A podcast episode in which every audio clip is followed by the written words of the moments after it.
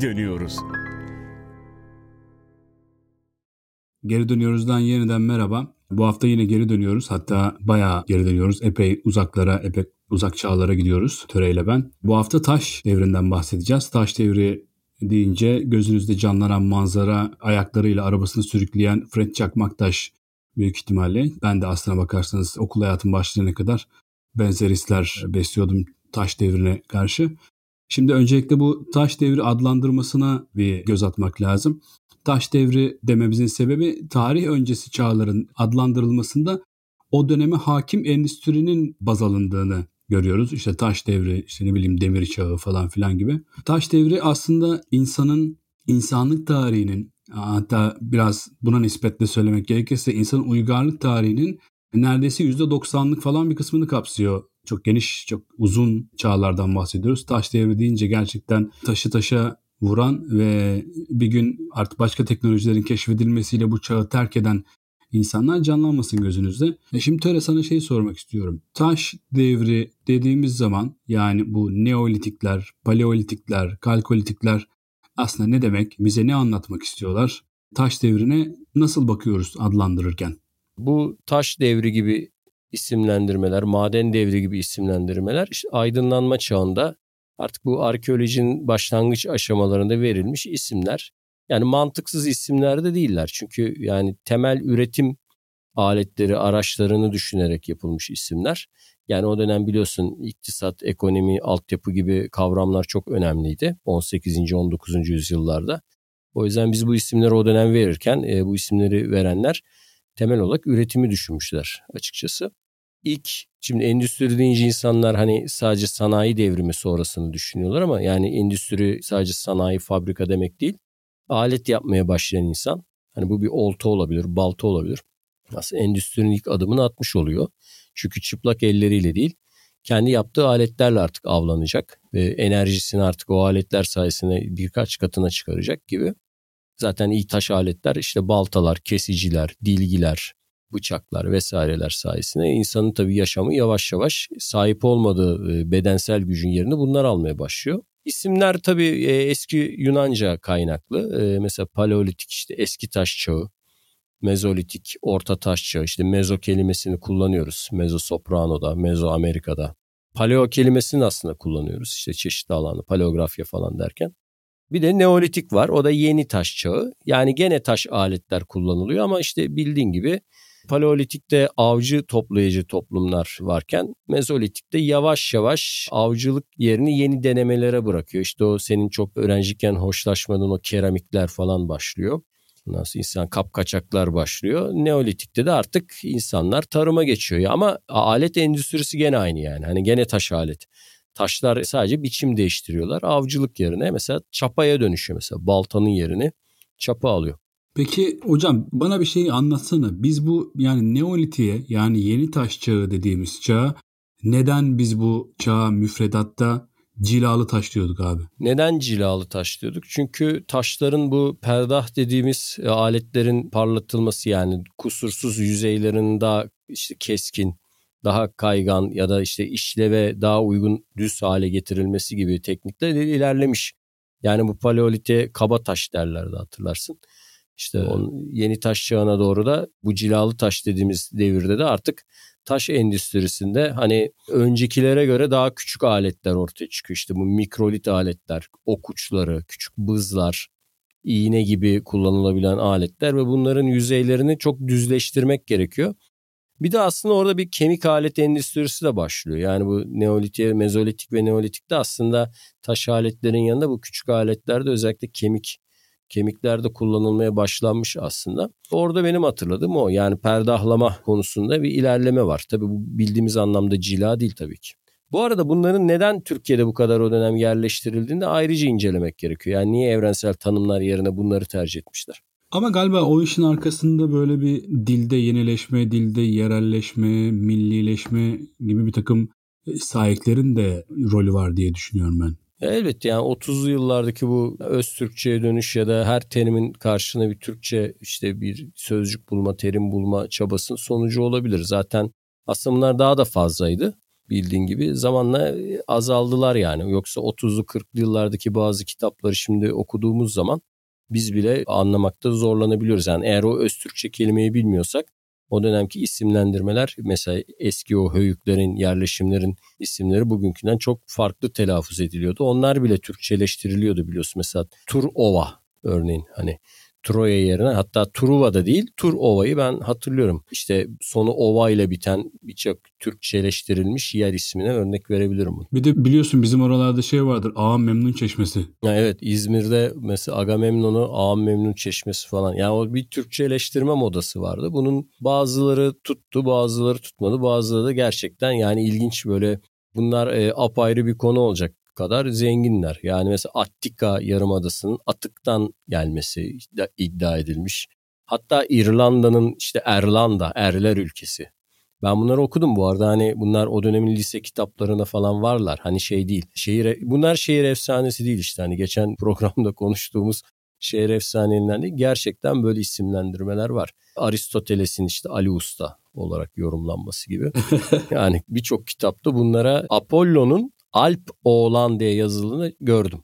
Hani bazı araştırma kitaplarında Apollon Alp Oğlan diye. Buna biraz severken hırpalamak diyebiliriz bence ya. Yani böyle dili yerelleştirmek derken evet. biraz hani o bir şeyini çıkarmak derler de o ya için kullanmıyorum burada. Yani o eski medeniyetlerin hepsinin Türklerden geldi. Yani kökenlerin Türk oldu. İlk dillerin Türkçe olduğu işte bütün dil sistemlerinin kaynağında Türk dilinin oldu. İşte bu Yusuf Ziya'nın mesela Mısır tarihi Afet İnan'ın işte eski Anadolu tarihi kitaplarına bakıldığında bambaşka bir e, tarihi dönem yorumları var. Örneğin işte bu Mezolitik, Neolitik dönemlerin ilk Anadolu'da başladığı, tarımın Orta Asya ve Anadolu diyelim. Orta Asya ve Anadolu'da başladı. Hatta işte Türklerin kafataslarının yuvarlak olmasından dolayı eskiden bütün kral mezarlarından yuvarlak kafataslı insanların çıkması gibi iddialar yani o dönem bambaşka böyle bir dönemdi yani. O isimlendirme de herhalde bundan kaynaklanıyor yani. O Yunanca yerine Türkçe isimler bulma arzusundan kaynaklanıyor olabilir.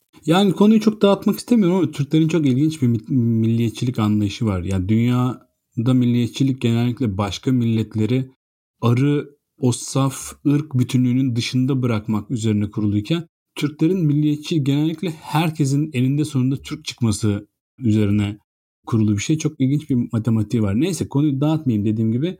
Sormak istediğim şey şu. Taş devri dediğimiz şey nerede başlar ve nerede biter? Şimdi tam başlangıcı söyleyemeyiz. Çünkü o Stanley Kubrick'in 2001 filmi gibi bir şeye gider. Ama 3 milyon yıldır dünyada insan diyebileceğimiz canlılar var. Yani bundan eminiz. Nereden eminiz? Çünkü bundan 3 milyon yıl geriye gittiğimizde iki ayak üzerine yürüyen bir takım varlıkların, canlıların olduğunu görüyoruz. Yani o dönem Afrika'da volkan tüfleri üzerine dolaşmış bu ayak izleri ve bu ayak izleri taşlaşarak, fosilleşerek günümüze kadar gelmiş. Alet yapımını da en azından yani 3 milyon yıldır alet yapı, yaptıklarını da biliyoruz. Bunlar tabii insan mıydı? Yani hominid diyorlar mesela. Bak bu Latince mesela hominid. Yani insanımsı yani bugün görsek belki yadırgayacağımız bir form ama neticede iki ayak üzerinde yürüyor, alet yapıyor, sosyal ilişkileri var. Beyni giderek büyüyor. Bunun yani kafa taslarında görüyoruz. Beyindeki broka alanı dediğimiz yani dili kontrol eden bölgenin giderek geliştiğini yani dış kafatasına yaptığı baskıdan ve izden anlıyoruz. Yani 3 milyon yıl kadar geriye gidiyor. Başlangıcı insan türünün bu. Neler yapıyorlar peki taştan? Yani yani şunu sormak istiyorum. Ham madde olarak taş dediğin zaman aslında çok çok geniş bir malzeme repertuarından bahsediyor oluyoruz. Yani çünkü dünyanın asıl malzemesinin taş olduğu, asıl malzemesi kaya olduğunu kabul edersek çok çeşitli yani tabii yerel olarak da değişiklik göstermekle birlikte çok çeşitli işte kristaller, efendime söyleyeyim obsidyenler, işte türlü çeşit işte kireç taşları şunlar bunlar türlü çeşit taş var. E, ne yapıyorlardı ve neler yapıyorlardı? Mesela paleolitik dediğimiz dönemde yani eski taş çağı dediğimiz dönemde ne yapıyorlardı taştan da biz bu adamlara taş devrinde yaşıyorlardı diyoruz. Şimdi taştan ne yapıyorlardı? Öncelikle bıçak ve mızrak ucu ya da delgi gibi aletler yapıyorlardı. Cevizleri kırmak için ya da işte şeyleri kesmek için testereye benzeyen taş aletler yapıyorlardı. Ateş yakıyorlardı. Çakmak taşını birbirine çarparak ki bu ateş olayı biliyorsun yani insan insan yapan en önemli aslında ateşi kontrolü kontrol etmesi her şeyini değiştirdi. Yani geceleri dolaşabilmesini sağladı, ısınmasını sağladı, yabani hayvanları kendinden uzak tutmasını sağladı ve şeylerin iddiası yeni yani arkeolojide yeni iddialar ateşin etrafında hayal gücü oluştu, dinler oluştu. Ateşin etrafında toplanan kabile e, işte birbiriyle sosyal ilişkisini ilerletti. Bir de galiba şey çiftleşme mevsimimizi de kontrol altına almaya başladık ateşin icadıyla. Yani genellikle yani memeliler özelinde konuşacak olursak doğumları çoğunlukla bahara denk gelecek şekilde kendi o gebelik sürelerini geriye sardığın zaman aşağı yukarı o zamanlar çiftleşme mevsimleri kabul ediliyor. Fakat mesela insanda bu çiftleşme mevsimi kavramının kaybolmuş olmasının ateşi kontrol altına alıp vücut sıcaklığını bu hormonları salgılayabilecek şekilde belli bir düzeyde tutabilmeye bağlanabileceğini okumuştum bir yerde. Doğru bir teori. Çünkü insan kendi artık mevsimini yaratıyor. Yani kendi istediği mevsimsel koşulları hani ateş yakarak tabii buna bir de giyinme de ekleniyor. Yani gerekli ısıyı ki şöyle yani bu Homo sapiens sapiens'in çok dikiş diktiğini bızlardan, iğnelerden falan biliyoruz. Baya baya elbise dikiyorlar. Bunlardan önceki bu Neandertaller ise genelde post giyiniyorlar. Onlar pek dikiş konusunda iyi değiller ama onlar da hayvan postlarının üstlerine geçiriyorlar yani.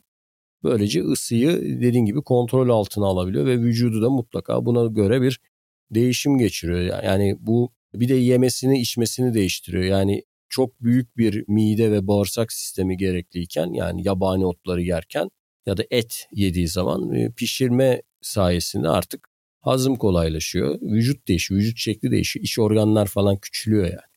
Çene küçülüyor. Çene artık o kadar güçlü olmasına gerek yok. Beyin büyüyor. Yani bu enerji artık beyne doğru gitmeye başlıyor. Yani ateşin aslında sonuçları inanılmaz. Bir de bunlar sağa solda yakıyorlarmış ara sıra. Hani böyle yerleşik hani tabiatı değiştirmeye de başlıyorlar mesela. Kendini yer açmak için falan. Küçük boyutlu yangınlar falan çıkarıyorlar. Şimdi şeyler bunlar e, mağaralarda küller pişirilmiş kemiklerin izleri falan bulunuyor. Yani bunları bazen insanlar işte arkeologların, antropologların hayal dünyasına bağlı. İşte bir diş buluyorsunuz bir dişten bütün her şeyi çıkarıyorsunuz nasıl oluyormuş? Çıkarılıyor. Yani bir dişten laboratuvara gönderdim tek bir diş.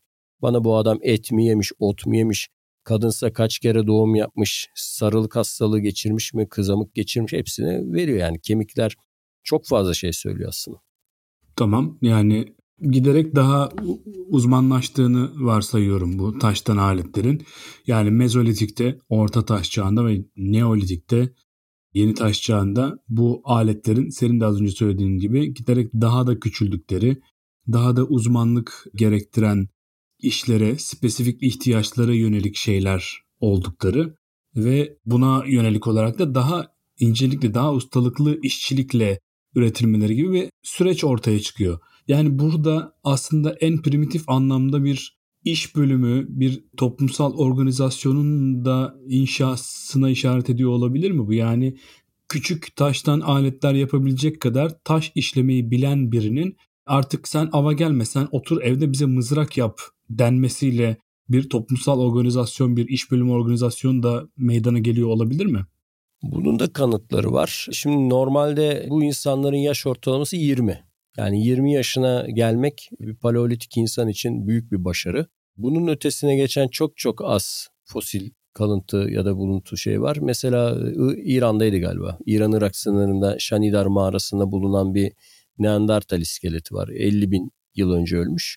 42-43 yaşına kadar yaşamış. O dönem için muazzam bir yaş bu. Ve bu adamın bütün iskeleti, vücudu deformasyona uğramış. Yani bir gözü işte çökmüş, bir bacağı kırık. Yani şöyle düşün hani kaplan bir pençe atmış, aslan bir pençe atmış hayatı boyunca ama bu adam yaşamaya devam etmiş. Muhtemelen bu işte o kabilenin o dönem ihtiyarı ya da dediğin gibi artık ava gidemeyen ama mağarada işte başkaları için aletler yapan taş endüstrisine devam eden uzmanlaşmış bir kişi olabilir. Bir de tabii bu şeylere de takılmamak gerekiyor. Ee, asıl bu anlamda devrimsel icat o dönem ok ve yay tabii. Yani bundan bir 11 bin yıl önce falan mızrak atıcı aletle beraber ok ve yay. Asıl orada çok büyük bir değişim yani modern çağın aslında başlangıcı diyebileceğimiz çok çok büyük bir değişim yayın icadı aslında. Ben eski taş çağlarına baktığım zaman aslında bu eski taş çağlarının bir kısmı yani son çeyreği diyebileceğimiz kısmı seramik çağı da sayılabilir.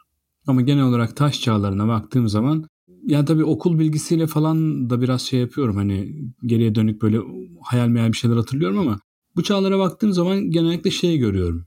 Küçük sürü diyebileceğimiz topluluklar halinde işte av alanlarının peşi sıra dolaşıp giden bir takım kaya altı sığınakları, mağaralar, işte bir takım sık çalılık alanlarda saklanan, oralarda geceleyen, işte ateş yakabiliyorsa ateş yakan, sonra yine yoluna devam eden ve böylelikle bütün dünyaya e, yayılan böyle bir takım atalar canlandırıyorum gözümde. Sen bize taş çağının insanları, taş çağlarının insanları hakkında böyle bir profil çıkarmak istesen mesela ne söylersin?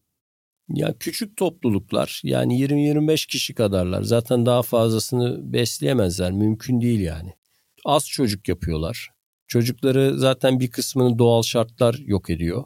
Yani bir kısmını kendileri öldürüyorlar ya da besleyemiyorlar ya da mecburen öldürüyorlar. Böyle şeyler var yani çok Paleolitik çağda bir kadının en fazla bir ya da iki çocuğu oluyor. Çok çocuğu olmayan kadın da var. Yani kabile topluluğu halde baktığı için çocuklara.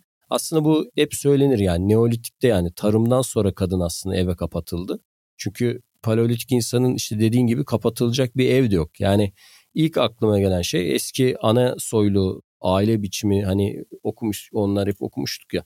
Bu Paleolitik kadın mesela özgürdü. Çünkü erkekle beraber o dolaşım halindeydi az çocukluydu.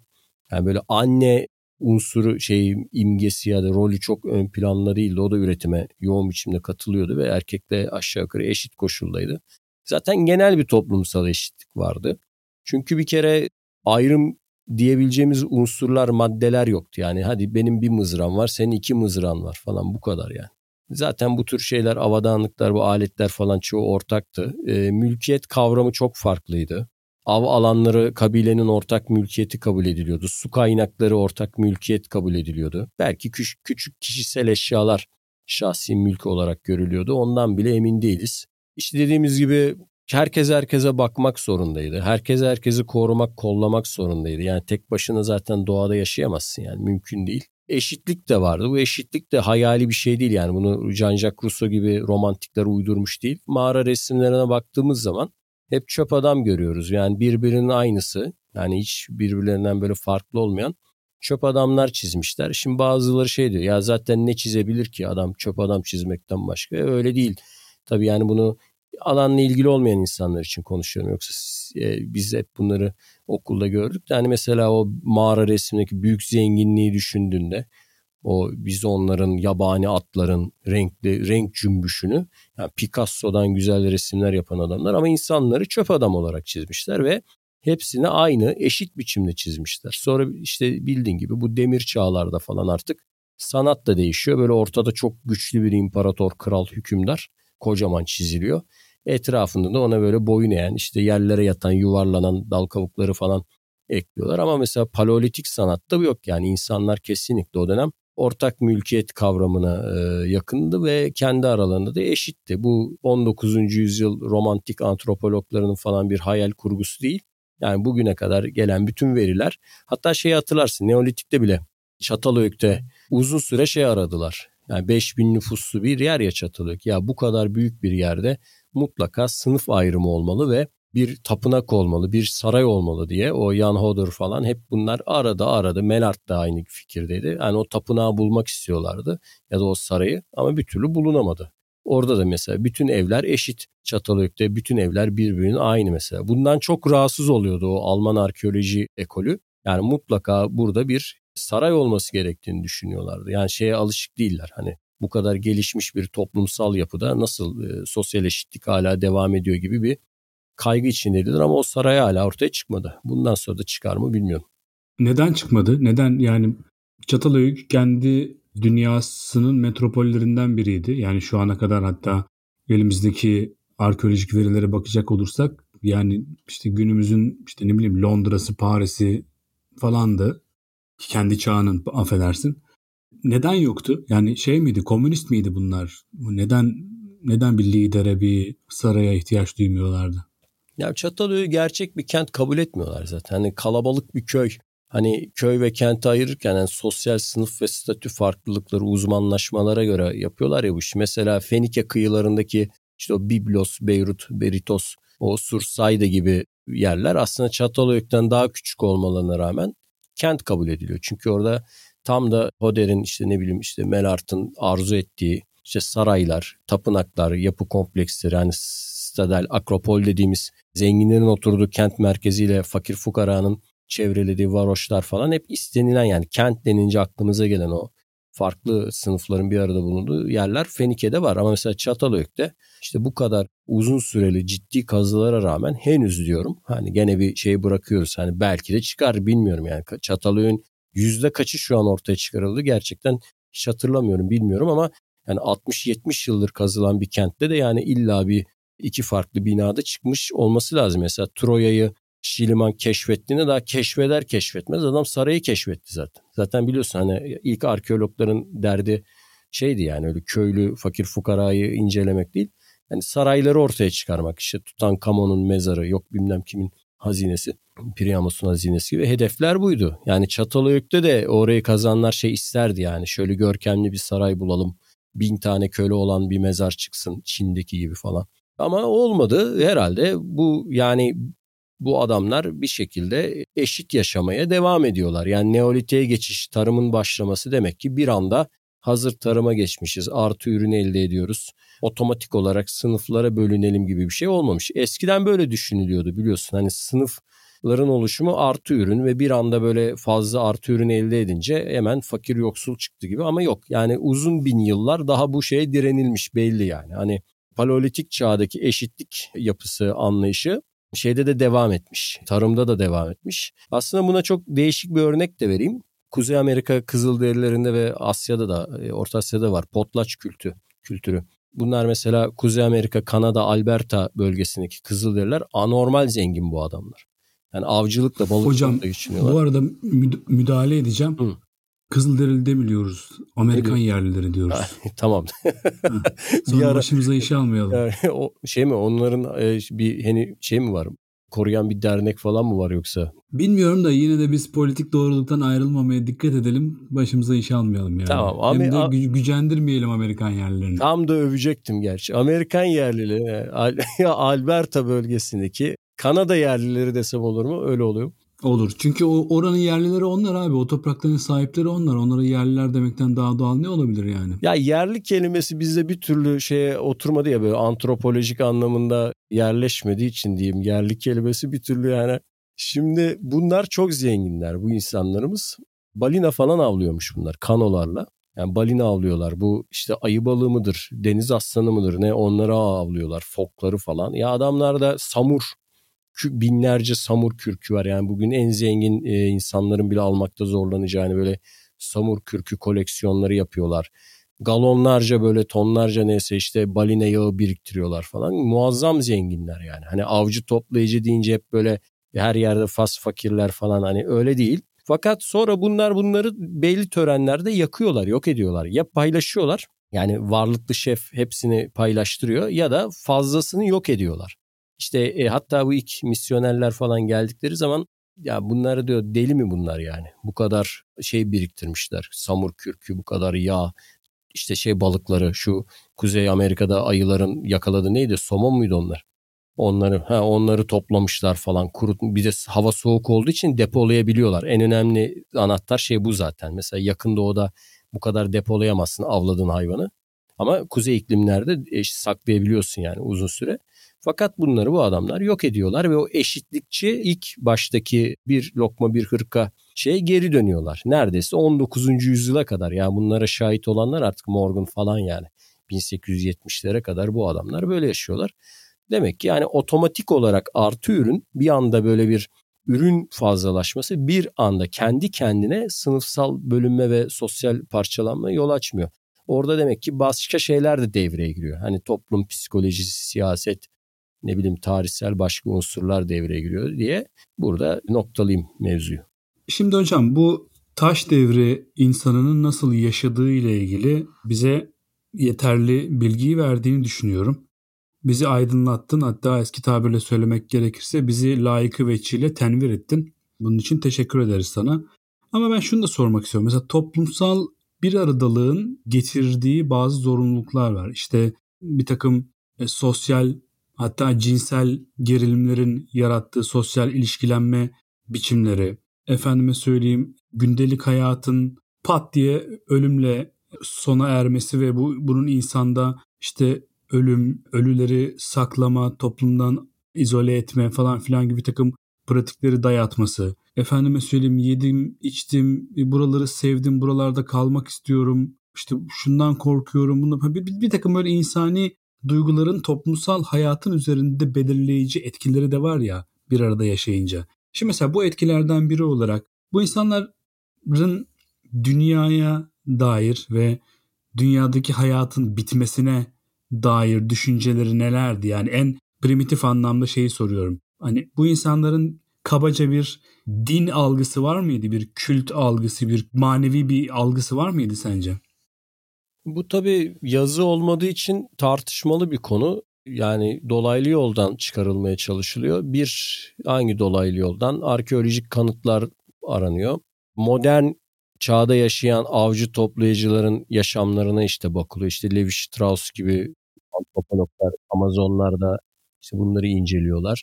Bir de mitolojiye bakılıyor. Yani eskiden bize kalan anlatı hikayelerine ve bir ortak bir de psikolojinin son dönemlerde insanda hani keşfettiği, beyinde keşfettiği bazı şeyler hepsi bunların bir araya getirilerek yani bir tahmin de yürütüyoruz. E, Neandertal insanlarına ait mezarlar olduğu iddia ediliyor. Yani bunlar yani mezarlar var da böyle törenle gömüldüğü. Zaten bildiğim kadarıyla ölüsünü gömen, saklayan ilk canlı türü biziz. Hani şimdi şempanzeler falan da hani ölen bir birey olduğu zaman üzülüyorlar. Yani yas tutuyorlar. Hatta işte annesi ölen bir şempanze bir daha yemek yemeyi kesiyor. Kendi de ölüyor falan belgesellerde bu. Bunları görüyoruz. Yani bir ölüm karşısındaki üzüntü insana mahsus bir şey değil. Ama hani bu tür törenler işte ne bileyim cesedi saklama, yanına süs eşyası koyma.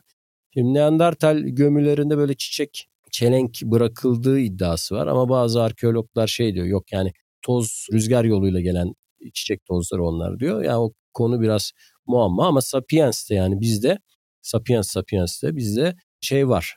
Artık bir ölü ölüm karşısında bir kült var ama bunu coşkuyla mı karşılıyorlar, korkuyla mı karşılıyorlar? Hani çeşitli kültürlerde biliyorsun ölüm daha güzel bir yaşama açılan kapı mı, bir son mu?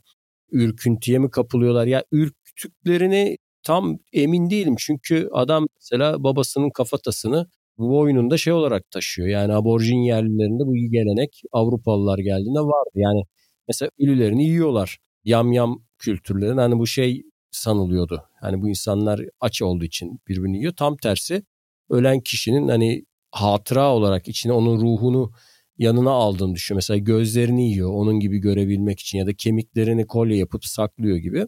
Yani ölüm karşısındaki ruh hali, tavırlar sanırım hangi yöreye gidersek, coğrafyanın neresine gidersek biraz farklılaşıyor. Mesela eski Yunanlılar için örneğin değil mi? Ölüm çok başka bir kapı açarken Sami kültüründe çok başka kapılar açıyor. Mesela eski Yunan'da işte cennet, cehennem kavramları yok gibi. O yüzden ilkel insanlarda da hani nasıl davranıyorlardı belli bir şeyini bilmiyoruz. Bunları ancak tahmin edebiliriz ama ölülerini gömdüklerini, yanlarına sevdikleri eşyaları koyduklarını, hani kadınsa mesela hani o, o erkekse genelde hani bıçak, balta, savaş aletleri çıkıyor. Bir savaşçıysa, bir avcıysa. Kadınlarda da benzer şeyler çıkıyor. Yani onlarda da silah bazen ama genelde daha çok e, şeyler çıkıyor. Deniz boncukları, mine şeyleri falan, kayaçlar, hatta küçük madeni renkli parlak şeyler çıkıyor. Erkek ve kadın cesetleri üzerine dövmeler çıkıyor. Yani bir tören yapıldı belli. Bazen at ya da köpek gibi yanına bir hayvan da gömülüyor. O da aynı şekilde törenle gömülüyor. Yani hani bu hoker pozisyonu vardır ya anne karnındaki duruş pozisyonu. Bunu da muhtemelen biliyorlar yani bebeğin anne karnında öyle doğduğunu. Çünkü o pozisyonda gömüyorlar. Bunları uzatabiliriz bu tür örnekleri. İşte hizmetçisiyle bile daha sonra işte gömülenler de var. Hatta bu Hindistan'da hani son Britanya sömürgeciliğine kadar sati geleni yani koca ile beraber kadının da hani törende yakılması, gömülmesi gibi olaylar devam etmişti. Hani bu anlamda ölüm karşısında evet törenler var. Ama buradan bir din çıkar mı? Bence bu biraz iddialı bir kavram olur. Çünkü din çok başka bir şey, çok örgütlü bir şey. Yani bir evet bir duygu seli var, bir duygu durumu var. Bir öbür dünya belki inanışı var ama bunların hepsi bir din diyeceğimiz kadar karmaşık mı? Bu tabii çok büyük bir iddia olur yani paleolitik insan için. Bir de paleolitik insanın ben biraz daha nesnel bir insan profiline karşılık geldiğini düşünüyorum. Yani senin dediğin gibi bir takım duygusal emareler gösteriyor olmasına rağmen modern insan kadar da duygusal yani romantik anlamda kullanıyorum duygusalı. Duygusal olmadıklarını düşünüyorum. Yani e, çok küçük bir topluluk, mobil bir topluluk çoğunlukla yani Neolit'e kadar tarımın gelişmesine ve tarımla yerleşik hayatın, yerleşik hayatla tarımın birbirini dengelemesine kadar çoğunlukla mobil bir topluluk, sıcak alanları, besin bulabilecekleri alanları, av alanlarını gözeten, su kıyılarını gözeten bir topluluk ve bu mobilite kaçınılmaz olarak onları bazı şeylere zorluyor. Yani örneğin 20 kişilik bir topluluksa bunun 20 asil üyeden oluşan bir topluluk olarak kabul etmek herhalde çok yanlış olmaz. Yani 20 kişilik bir toplulukta eğer 3 tane ihtiyar varsa ve topluluğun mobilitesinin önüne geçiyorsa o ihtiyarların geride bırakılabildiğini varsayıyoruz. Ya da işte hasta doğan çocukların ne bileyim avda yaralanan ve artık yürüyemeyecek durumda olan işte artık işte ne bileyim topluma faydası dokunmayacak durumda olan bireylerin geride bırakılabildiğini biliyoruz. Yani yanlış mı düşünüyorum? Sanki biraz şeyler yani bizden daha katılar yani duygular konusunda falan. Ben mesela babamı falan bırakmam geride yani. Ama işte o dönem baban kendini bırakıyor zaten. Hani o şeye şartlandırılıyor. Hani kültür seni topluluğa engel olmayayım diye ihtiyarlar bu Amerikan yerlilerinde üzerine basarak söylüyorum. Orta Asya'daki Türkler, Türk kültüründe mesela ihtiyarlar zaten kabilenin dolaşımına engel olmamak için hani ihtiyarladıkları ihtiyarlar bir köşeye çekiliyorlar. Bu İsveç, Norveç'te de var ya hani bir belli bir yaşa gelenleri atıyorlar uçurumdan. Adam bunu bir onurla hani yapıyor ya da öyle yapması gerekiyor. Onu öyle şartlıyorlar zaten. Hani o toplumun ilerlemesi için kendini feda etmeyi bir büyük bir gurur kaynağı olarak görüyor. Tabii içinde belki de böyle bir şey yapmak istemiyordur ama yapmadığı zaman da toplum dediğin gibi bunu zorluyor da olabilir. Bu anlamda evet katılar yani bizim bugünkü insanın kavrayamayacağı derecede. Çünkü hani mesela Amazonlardaki bu ilkel topluluklarda falan yapılan gözlemler ateşlenen çocuğu bırakıyorlar yani. Hani tabiatın sınavından geçiyor hepsi. Kurtulabiliyorsa kurtuluyor, kurtulamazsa kaybediyorlar. Bu çocuk ölümü, ihtiyar ölümü bu toplumlar için çok doğal şeyler. Yani ölüm bizimki kadar onları psikolojik anlamda yıpratan bir olay olduğunu ben de sanmıyorum. Çünkü zaten bu kadar düşünecek kadar uzun yaşayıp da bunlar üzerine kafa yoracak kadar da zamanları da olmuyordu. Yani sürekli tetiktelerdi. Her gölgede, her seste, her harekette, her akşam karanlık çöktüğünde her şeye dikkat etmek zorundalardı. Böyle bir melankoliye kapılacak zamanları yoktu. Böyle melankolik tipler varsa da herhalde Leo Paraparsa orada şey oluyordur. Yani yem oluyordur, kaybolup gidiyordur diye düşünüyorum. Bunların bir kısmı tahmin olmakla birlikte bazıları da gerçekten gözlemleyebildiğimiz kanıtları olan şeyler. Ama şu da var mesela ölenlerin işte üstüne mesela kırmızı boya sürmüşler. Hani geçen şeyde konuşmuştuk ya kırmızı toprak üzerine kırmızı kan kan kırmızı bunlar hani canlı olmayı yaşamı çağrıştıran şeyler. Mesela ölenlerin solgun derilerini yani kırmızı aşı boyasıyla ya da işte terakota vesaire bu kırmızı kille toprakla falan boyayarak onları hala yaşıyormuş gibi bir süre daha herhalde tören için tutmuşlar. Yani belli bir duygu durumu var. Hepten böyle e, robotik Terminator gibi adamlar, kadınlar değiller. Ama şeye tabii daha alışıklar. Yani e, gerçi ben çok zor bir şey. Kazılarda bazen küçük bebek ve çocuk iskeletleri çok çıkardı. Yani böyle minicik o küpün içine koymuşlar mesela. İnsan bazen o anda böyle mesleki bakış açısını yitirip ne oluyor? O, böyle bir içinizde bir titreme oluyor. Yani o şeyi anlamaya çalışıyorsunuz. Yani 7 bin 8 bin yıl önce o küçücük bebeği yani o iskeletin küçücük parmaklarını falan görüyorsunuz. Ayaklarının, ellerinin. Ve işte onu gene hoker pozisyonda yanına işte boncuklar koymuşlar. Hatta bazen oyuncaklar çıkıyor biliyorsun. Çamurdan at şeklinde falan. Hani oynadı oyuncaklar. Hani bazen diyorsun evet bizim gibi düşündükleri anlar, durumlar varmış. Ama bazen de tabii o da çok aşırı bir şey olur. Yani hiç arada tarih ve toplumsal değişim yokmuş da insan hep aynı duyguları taşıyormuş gibi düşündüğümüzde de insanı tamamen biyolojik bir canlı olarak da görmüş oluruz. Yani iki uç noktanın arasında bir yerde durmalıyız diye düşünüyorum yani. Tamam hocam gider ayak bizi bebek iskeletiyle falan üzdün. E şimdi o, Ama o yüzden senden şey istiyorum. Mesleki şeyler yani kolay değil. Şimdi evet sen bu durumu dağıtacak bir şeyler sor bence. Ben de, bence de. Şunu soracağım ve artık bununla toparlayalım, kapatalım istiyorum.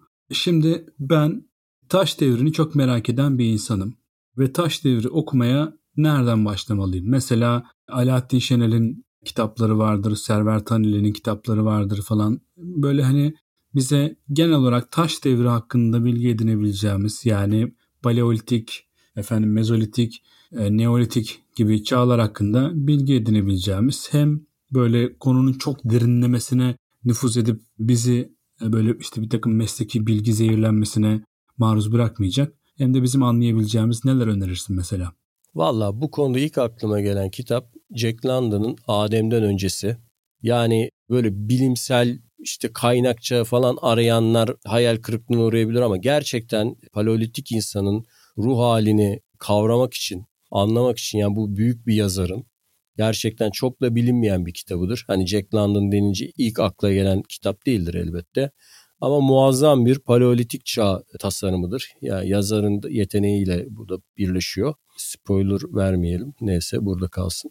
Şimdi bunun dışında hani daha bilimsel biraz kanıtlara dayalı, kazılara dayalı, meslekten arkeologların araştırmalarına dayalı kitaplar için mesela bu TÜBİTAK'ın eskiden bastığı ama şu an sanırım basmadığı bir de bastırmadığı galiba öyle bir durum da var galiba. Telif hakları vesairesi. Göl insanları diye bir şeylerin paleontolog Lakin bu Doğu Afrika'daki ilk insanların izlerine inceledikleri bir göl insanları kitabı. Bunu bulabilirse yani o dinleyicilerimiz muazzam, mükemmel bir kitap. Mükemmelden kastım şu, basit bir dille anlatan, Lucy'nin bulunma hikayesini anlatan bu meşhur Doğu Afrika'daki bir buçuk milyon yaşında olan kadın iskeleti ki biliyorsun hani daha sonra ona film falan da yapıldı hani yeni yakın zamanlarda.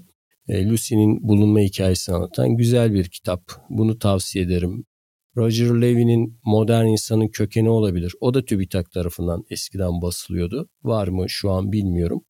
Bunlar yani bu dönem için başlamak için gayet iyi kitaplar, başlangıç kitapları olarak listeye alınabilir, okunabilir ve bunlar okunulabilir kitaplar. Ama son dönemlerden biraz daha böyle ileri seviyede Taş Devri Ekonomisi diye güzel bir kitap var. Sehlinsin galiba o kitap. Taş Devri Ekonomisi de ama o biraz daha uzmanlaşmak isteyenler için çünkü çok artık ayrıntıya giriyor o taş aletlerin. Bir de Aklın Tarihi Öncesi diye bir kitap vardı. Aklın Tarihi Öncesi de beynin gelişimini ve taş aletlerin gelişimini çok güzel anlatan, gene basit bir dille anlatan ki orada Eskimoğların balık avlamak için kullandıkları aletleri anlatan bir bölüm vardı. İnanılmaz bir teknoloji tasarımlarını yansıtıyor çizimlerle. Bu kitaplar herhalde Onlara da artık Eskimo demiyoruz hocam. Onlara da artık Inuit yerlileri diyoruz. Tamam sen böyle şey son dönemlerde kime ne deniyorsa bana bir liste halinde bunları bir şey yapalım listeleyelim güncelleyelim abi. Bunların hepsini kime ne deniyor son zamanlarda ne deniyor. Evet ama bir işte... hocam Sapiens okusunlar mı ne diyorsun? Ha dur ona hemen cevap vermeden şunu söyleyeceğim. Burada şöyle bir çelişki yaşıyoruz. Şimdi evet ona onu demiyoruz, bunu bunu demiyoruz ama bir de yerleşmiş bir bilimsel dil var. Mesela Hititlerde Hitit değildi aslında. Hani onlar da biliyorsun Neşa halkıydı yani Neşa imparatorluğuydu. Ama artık yani Hitit ya da Bizanslılar aslında Bizans değildi ama artık yani Bizans böyle de bir durum da var. Bu da bizi işte şeye sürüklüyor yani literatüre yerleşmiş yanlış da olsa kendini kabul ettirmiş terimleri kaldırdığımız zaman bu sefer tabii şeyler zorlanıyor diyaloglar. Şimdi Neyse bana biraz bana biraz kıvırdın gibi geliyor ama ikna oldum şahsen. Sapiens kitabı hakkında da şunu söyleyeyim. Şimdi bu kitap mutlaka okunmalı. Yani güzel bir kitap. Okunu okunsun diye zaten yazılmış bir kitap. Okunmalı ama o kitapta hani yazarın bir ideolojik bakış açısı var. Bu da insan doğasının kötülüğüne dönük bir kararı var. Yani bunu baştan böyle karar vermiş. İnsan yok edici bir makina. İnsan işte doğayı ve kendini, çevresini mahveden doğuştan katil diyor hatta. Buna kendi de inanmış ve buluntuları buna göre yorumlayan bir kitap. Yani biz mesela paleolitik çağda savaş olduğunu kabul etmeyiz pek. Çünkü yani savaş farklı bir şey. İki kabilenin birbirine bir şey için kavga etmesi gibi bir şey değil yani.